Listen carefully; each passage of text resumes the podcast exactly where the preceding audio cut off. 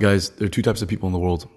First type, they're always interested in their short-term gains, right? It's all about them. It's all about me, my interests, and how I can, get to where I want to go. People are seen as like just a means to an end, and it's really all about themselves, right? The other type of person is always thinking like, how can I provide value to other people? How can I benefit other people, help other people? How can I answer their questions?